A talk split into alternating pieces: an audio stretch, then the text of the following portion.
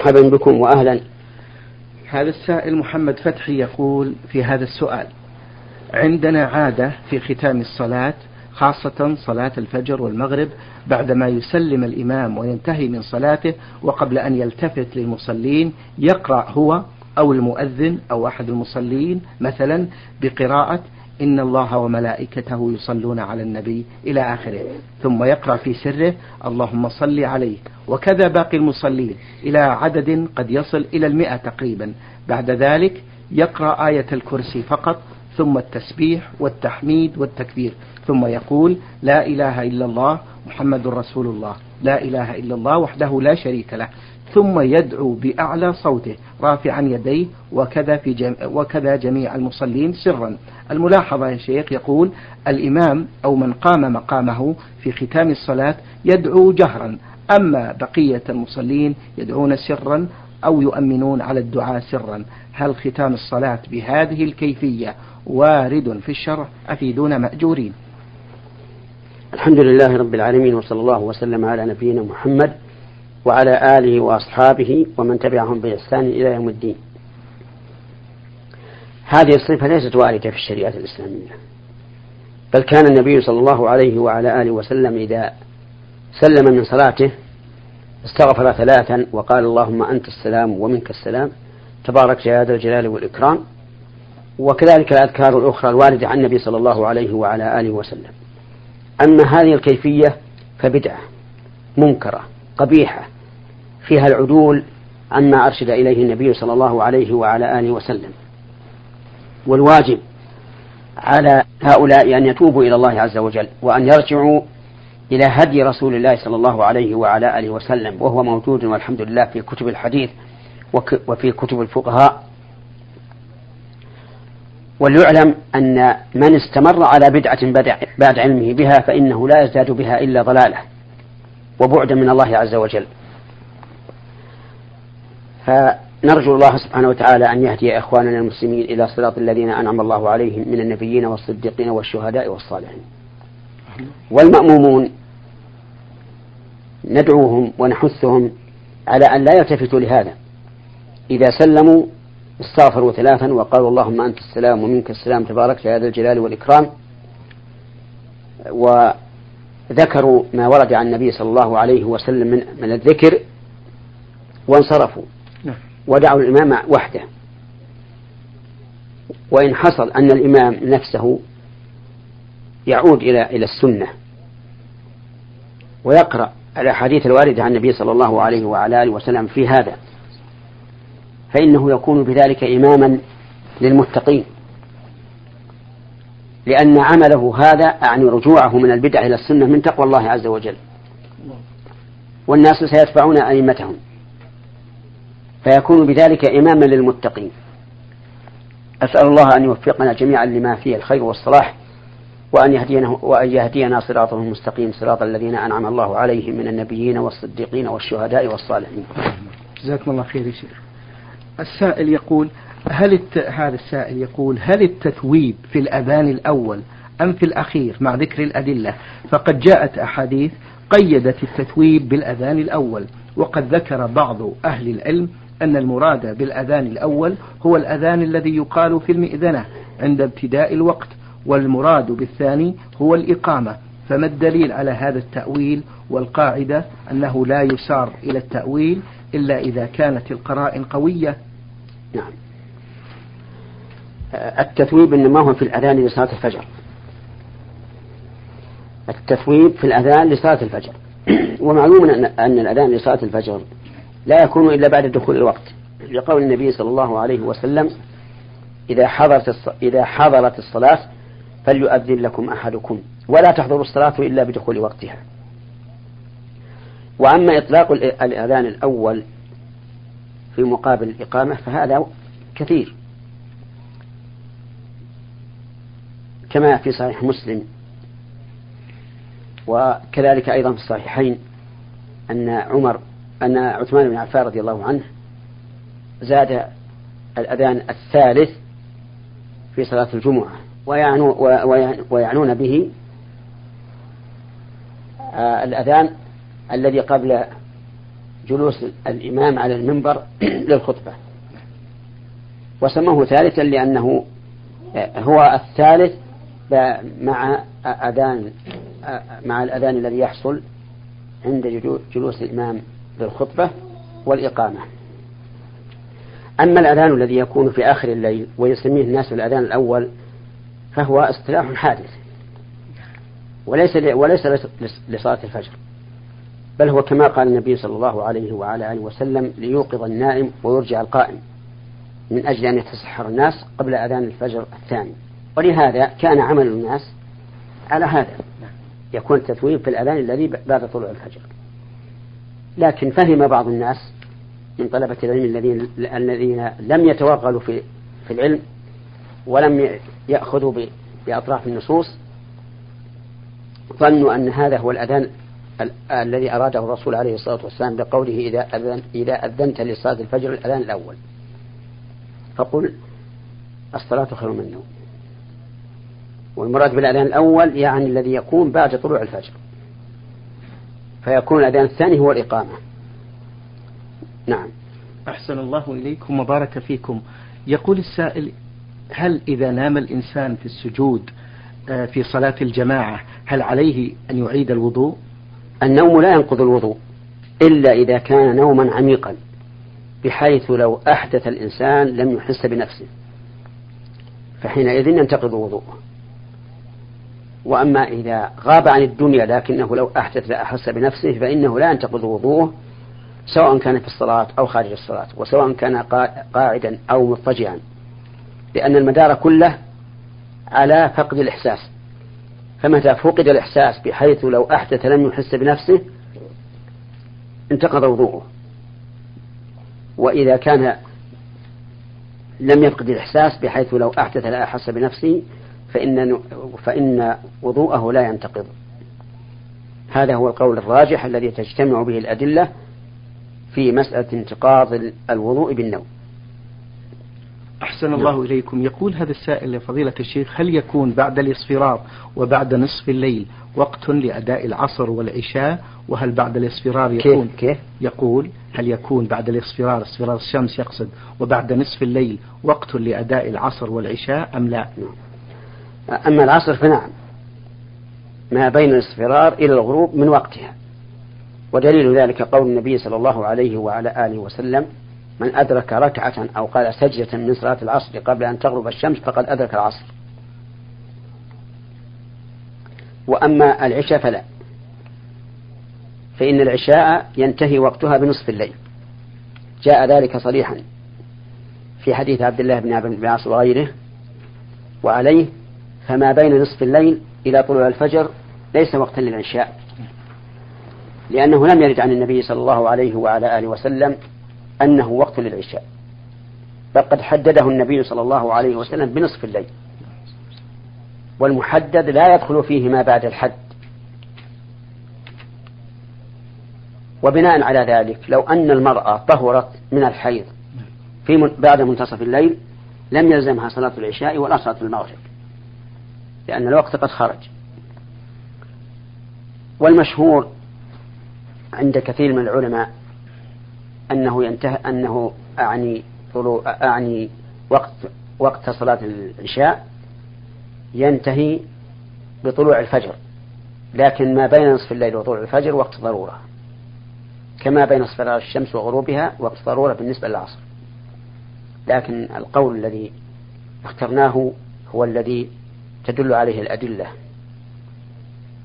ولا يمكن لأي إنسان أن يأتي بدليل يدل على أن ما بعد نصف الليل إلى طلوع الفجر وقت للعشاء. غاية ما هنالك أن أن من أخر الصلاة حتى يدخل وقت الأخرى فهو مفرط.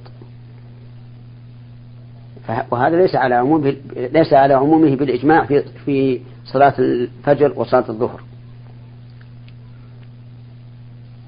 فإنه فإن الضحى وقت فاصل بين صلاة الفجر وصلاة الظهر. فكذلك نصف الليل الأخير فاصل بين العشاء وبين الفجر. فعلى هذا يكون هناك فاصل بين الوقتين في النهار ما بين طلوع طلوع الشمس إلى زوالها. وفي الليل ما بين نصف الليل إلى طلوع الفجر. نعم. حفظكم الله السائل يقول هذا ما هي المسائل التي يجب تعلمها والعمل بها؟ يجب أن يتعلم الإنسان كل ما يحتاج إليه في دينه بدون حصر.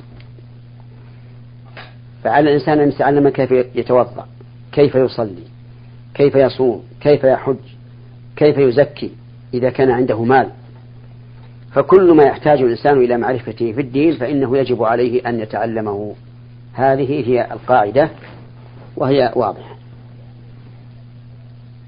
وأما ما لا يحتاج إليه فطلب العلم فرض كفاية. إذا اشتغل الإنسان به فقد قام بفرض كفاية. وإن اكتفى بغيره من أهل العلم فذمته بريئة. أحسن الله إليكم وبارك فيكم. هذا السائل يقول يا فضيلة الشيخ هل يشترط في مسح الوجه عند التيمم تعميم جميع الوجه بالصعيد الطاهر أم مجرد إمرار اليدين على الوجه فقط؟ فالواجب على الإنسان في, في التيمم أن يمسح جميع الوجه. لقول الله تبارك وتعالى فامسحوا بوجوهكم وأيديكم منه. فكما يجب تعميم الرأس المستفاد من المستفاد من قوله تعالى وامسحوا برؤوسكم. كذلك نستفيد تعميم الوجه في قوله تعالى فامسحوا بوجوهكم وأيديكم منه. وأما ما يفعله بعض الناس من كونه يمسح الأنف وما حوله فهذا غلط. بل الواجب أن يمسح من الأذن إلى الأذن عرضا. نعم. ومن منحنى الجبهة إلى أسفل اللحية طولا. آه عبد الرحمن مقيم في الخبر. يقول لقد أنعم الله علي وأديت فريضة الحج واعتمرت وأريد أن أؤدي عمرة عن والدتي مع العلم بأنها على قيد الحياة ولكنها كبيرة في السن ولا تستطيع القيام بذلك. ولي أخ يحتاج إلى هذا المبلغ الذي سوف أنفقه في العمرة. فهل أؤدي العمرة أو أعطي أخي هذا المبلغ؟ آه، الأفضل أن تعطي أخاك هذا المبلغ. لأن ذلك من صلة الرحم الواجبة. نعم. وأما العمرة عن أمك فإذا كانت عاجزة لا تستطيع فتؤدي العمرة عنها في وقت آخر إن شاء الله. جزاكم الله خيرا يا فضيلة الشيخ. أه، حسن بريك من الليث السائل يقول اشترى شخص ذهب بثمانية آلاف ريال ودفع نقدا ثلاثة آلاف ريال. راهن بالمبلغ الباقي خمسة آلاف ذهب يوزن في ذلك اليوم على أن يسدد المبلغ في مدة متفق عليها. وإذا لم يسدد في الموعد المحدد فإن الذهب يصبح من حق صاحب المحل. آه، لا يحل لإنسان يشتري ذهبا بدراهم إلا أن يسلم الثمن قبل التفرق ويستلم الذهب قبل التفرق. وهذه المعاملة التي ذكرت في السؤال نعم. نقول أما ما, ما سلم ثمنه فالبيع فيه صحيح. وأما ما لم يسلم ثمنه فالبيع فيه فاسد. الذهب لصاحب الدكان والدراهم عند صاحبها. فليبلغ الآن صاحب الدكان أن الصفقة تبعرت صحت فيما قبض ثمنه وبطلت فيما لم يقبض ثمنه والذهب لصاحبه إن زاد فهو زائد أو نقص يعني إن زادت قيمته في الأسواق فهي زائدة وهي لصاحب الدكان وإن نقصت فهي على صاحب الدكان. والدراهم عند صاحبها لم يسلمها حتى الآن. نعم. أحسن الله إليكم وبارك فيكم. هذا السائل يقول فضيلة الشيخ حفظكم الله ما هي بيان أحكام صلاة القصر؟ وهل إذا كانت هناك مدة معينة للقصر يكون حساب تلك المدة؟ وهل يدخل يوم الوصول ويوم الخروج في مدة القصر؟ القصر سنة مؤكدة وقيل إنه واجب إذا سافر الإنسان أي فارق بلده. لكنه إذا نزل في بلد تقام فيها الجماعة نعم. فالواجب عليه حضور الجماعة. وإذا حضر الجماعة فهم سيتمون وجب عليه الإتمام مع الإمام سواء أدرك الصلاة كلها أو بعضها. لقول النبي صلى الله عليه وسلم ما ما أدركتم فصلوا وما فاتكم فأتموا. أما إذا كان في بلد لا تقام فيها الجماعة أو كان بعيدا عن المسجد يسقط يسقط عنه بالبعد حضور صلاة الجماعة فإنه يصلي ركعتين يعني يصلي قصرا حتى يرجع إلى بلده. ولم يحدد الله تعالى ولا رسوله مدة يجوز فيها القصر وما زاد عليها لا يجوز. بل السفر مطلق طال أو قصر. نعم. جزاكم الله خيرا. من الجزائر السائل عين عين يقول في بلدتنا نحيي ليلة القدر وذلك بالقيام بعد صلاة المغرب بدقائق وتوزيع الأكل والثواب في المسجد ويستمر القيام إلى طلوع الفجر. فما حكم هذا العمل؟ هذا العمل غير صحيح. أولا لأن ليلة القدر لا يعلم لا, لا تعلم عينها. فلا يدرى أهي ليلة سبع وعشرين. أو ثلاث وعشرين أو خمس وعشرين أو تسع وعشرين أو إحدى وعشرين أو أو ليلة أو ليلة اثنتين وعشرين أو أربع وعشرين أو ست وعشرين أو ثمان وعشرين أو ثلاثين. لا يعلم بأي ليلة هي. أخفاها الله تبارك وتعالى. أخفى علمها عن عن عباده من أجل أن تكثر أعمالهم في طلبها. ويتبين الصادق من من من من ممن ليس بصادق والجاد من من ليس بجاد. فهي ليلة فهي ليست ليلة 27 بل هي في العشر الأواخر من ليلة إحدى وعشرين إلى ليلة الثلاثين. كل ليلة يحتمل أن تكون ليلة القدر. فتخصيصها بسبع وعشرين خطأ. هذا واحد. ثانيا الاجتماع على هذا الوجه الذي ذكره السائل ليس من, من عمل السلف الصالح. وما ليس من عمل السلف الصالح فهو بدعة. وقد حذر النبي صلى الله عليه وعلى آله وسلم من البدع. وقال كل بدعة ضلالة وكل ضلالة في النار. فعلى المسلمين في آخر الأمة أن ينظروا ماذا صنع أول الأمة وليتأسوا بهم. فإنهم على الصراط المستقيم. وقد قال الإمام مالك رحمه الله لن يصلح آخر هذه الأمة إلا ما أصلح أولها. فنصيحتي لإخوان هؤلاء أن لا يتعبوا أنفسهم ببدعة سماها الرسول صلى الله عليه وعلى آله وسلم ضلالة. وأن ينفرد كل منهم بعبادته من ليلة 21 إلى 30 تحريا لليلة القدر. وأن يجتمعوا مع الإمام على على ما كان الرسول صلى الله عليه وسلم يفعله. وقد كان النبي صلى الله عليه وسلم لا يزيد على إحدى عشرة ركعة في رمضان ولا غيره. كما قالت ذلك أم المؤمنين عائشة رضي الله عنها التي هي من أعلم الناس بحال الرسول صلى الله عليه وعلى آله وسلم. حين سئلت كيف كانت صلاة النبي صلى الله عليه وعلى آله وسلم في رمضان؟ قالت كان لا يزيد في رمضان ولا غيره على إحدى عشرة ركعة. يصلي أربعا فلا تسأل عن حسنهن وطولهن. ثم يصلي أربعا فلا تسأل عن حسنهن وطولهن. ثم يصلي ثلاثا. وهذه الأربع والأربع يصليها على ركعتين ركعتين. يعني الأربع الأولى بتسليمتين والأربع الثانية بتسليمتين وليس كما كما توهمه بعض الناس أنه يجمع الأربع بتسليمة واحدة.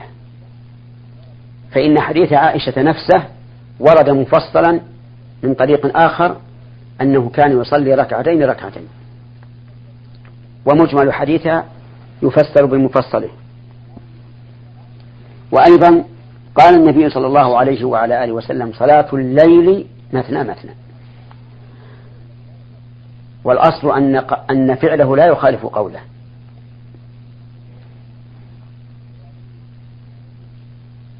ولذلك نبين لإخواننا ونعتقد أنه واجب علينا أن نبين أن الذين ظنوا أن معنى الحديث أنه يصلي أربعا بتسليمة واحدة ثم يصلي أربعا بتسليمة واحدة لم يصيبوا في ظنهم. بل صلاة الليل مثنى مثنى في رمضان وفي غيره. فإذا قال قائل كيف قالت يصلي أربعا فلا تسأل عن حسنهن وطولهن ثم يصلي أربعا فلا تسأل عن حسنهن وطولهن؟ فالجواب أن الأربعة الأولى متشابهة في الطول في القراءة والركوع والسجود والقعود. متشابهة. نعم. ثم يستريح بعد بعدها قليلا كما يفيده العطف بثم لأن ثم تدل على المهلة. ثم يصلي أربعا قد تكون مثل الأولى وقد تكون أقل منها وقد تكون أكثر. يعني في التطويل ثم يستريح ثم يصلي ثلاثا هي الوتر نعم أحسن الله إليكم. يقول السائل من الجزائر هل يجازى صاحب البدعة؟ وبهذه المناسبة أيضا أود أن أنبه يا إخواني الأئمة على مسألة قد يفعلها بعض الناس نعم. وهي أنه يصلي في في رمضان بالناس القيام ثم يجعل القيام كله وترا فيصلي تسع ركعات سردا. لا يجلس إلا في الثامنة يتشهد ثم يقوم ويصلي التاسعة ويتشهد ويسلم. محتجا بأن الرسول صلى الله عليه وسلم كان يفعل ذلك في وتره ونحن نؤيده على أنه ينبغي نشر السنة. لكن نشر السنة كما وردت. فهل قام النبي صلى الله عليه وسلم بأصحابه بهذا العدد؟ إن كان هناك حديث فليرشدنا إليه. ونحن له إن شاء الله متبعون وداعون. ولكن لا يستطيع أن يثبت هذا أن الرسول صلى الله عليه وسلم صلى بأصحابه هذا العدد بتسليم واحد. وإذا لم يكن كذلك فإن الإنسان إذا صلى لنفسه غيره إذا صلى لغيره. ولهذا زجر النبي صلى الله عليه وسلم من أطال الصلاة في الناس وقال إذا صلى لنفسه فليطول ما شاء. ولا يخفى إنسان ولا يخفى على إنسان أن مثل هذه هذا القيام يشق على الناس. من يبقى طول هذا القيام لا يحتاج إلى نقض الوضوء يعني إلى البول أو الغائط أو غير ذلك. قد يكون في الجماعة من يحتاج إلى هذا. وقد يكون في الجماعة من له شغل. يريد أن يصلي مع الإمام تسليمتين وينصرف.